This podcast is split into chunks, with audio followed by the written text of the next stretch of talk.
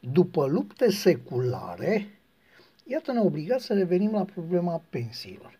Problemă care privește marea masă a românilor și nu numai pe privilegiații sistemului. Revenim pentru că, după lupte seculare care au durat cât o ședință zgomotoasă, foștii diferitelor regimuri politice românești au luat din nou țara pe persoană fizică, care este, respectivii apărându-și cu ferocitate privilegiile obținute în diverse momente electorale, aș spune chiar cu o ferocitate demnă de cauză mai bună și mai curată, amânând totul pentru luna februarie.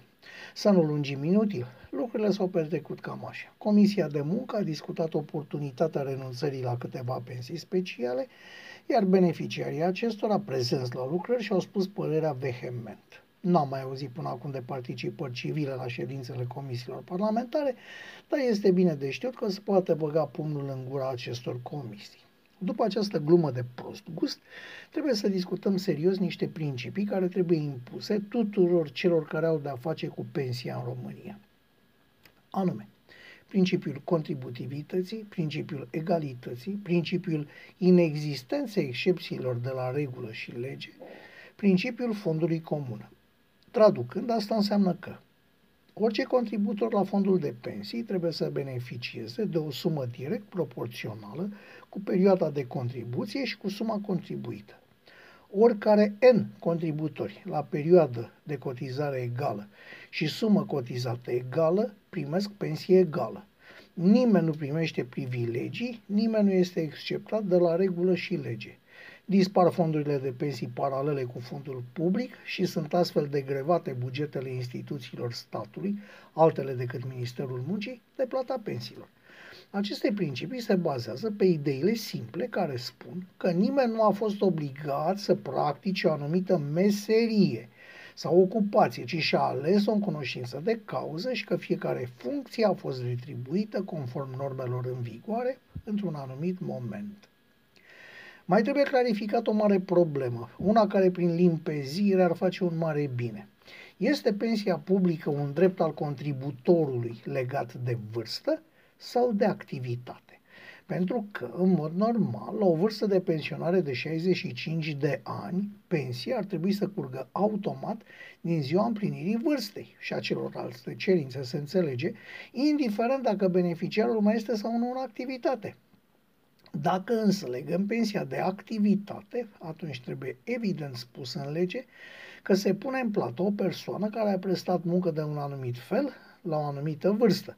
Minerii la 50, forjurii și femeile care au născut mai mult de 4 copii la 55, medicii la 65, profesorii universitari și funcționarii publici la 70, etc.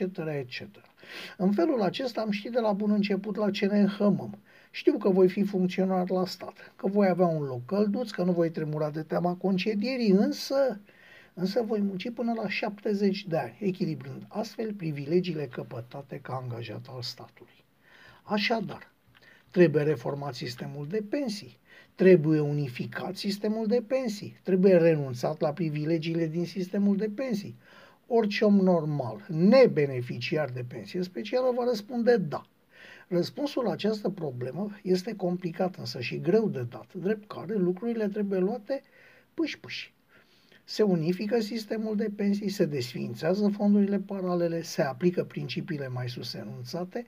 Dacă guvernul dorește, fiind în an electoral, poate impozita pensiile foarte mari, se stabilește clar rolul pensiei și modul în care se acordă funcție de vârstă sau de activitate, se abrogă orice lege care ar duce la existența excepțiilor de la principiile mai sus enunțate și rămân în plată pensiile deja calculate, considerând că beneficiarilor ar fi înșelați dacă li s-ar tăia acum drepturile, dar din momentul promulgării noii legi a pensiilor, totul se calculează după noul sistem. Este imposibil?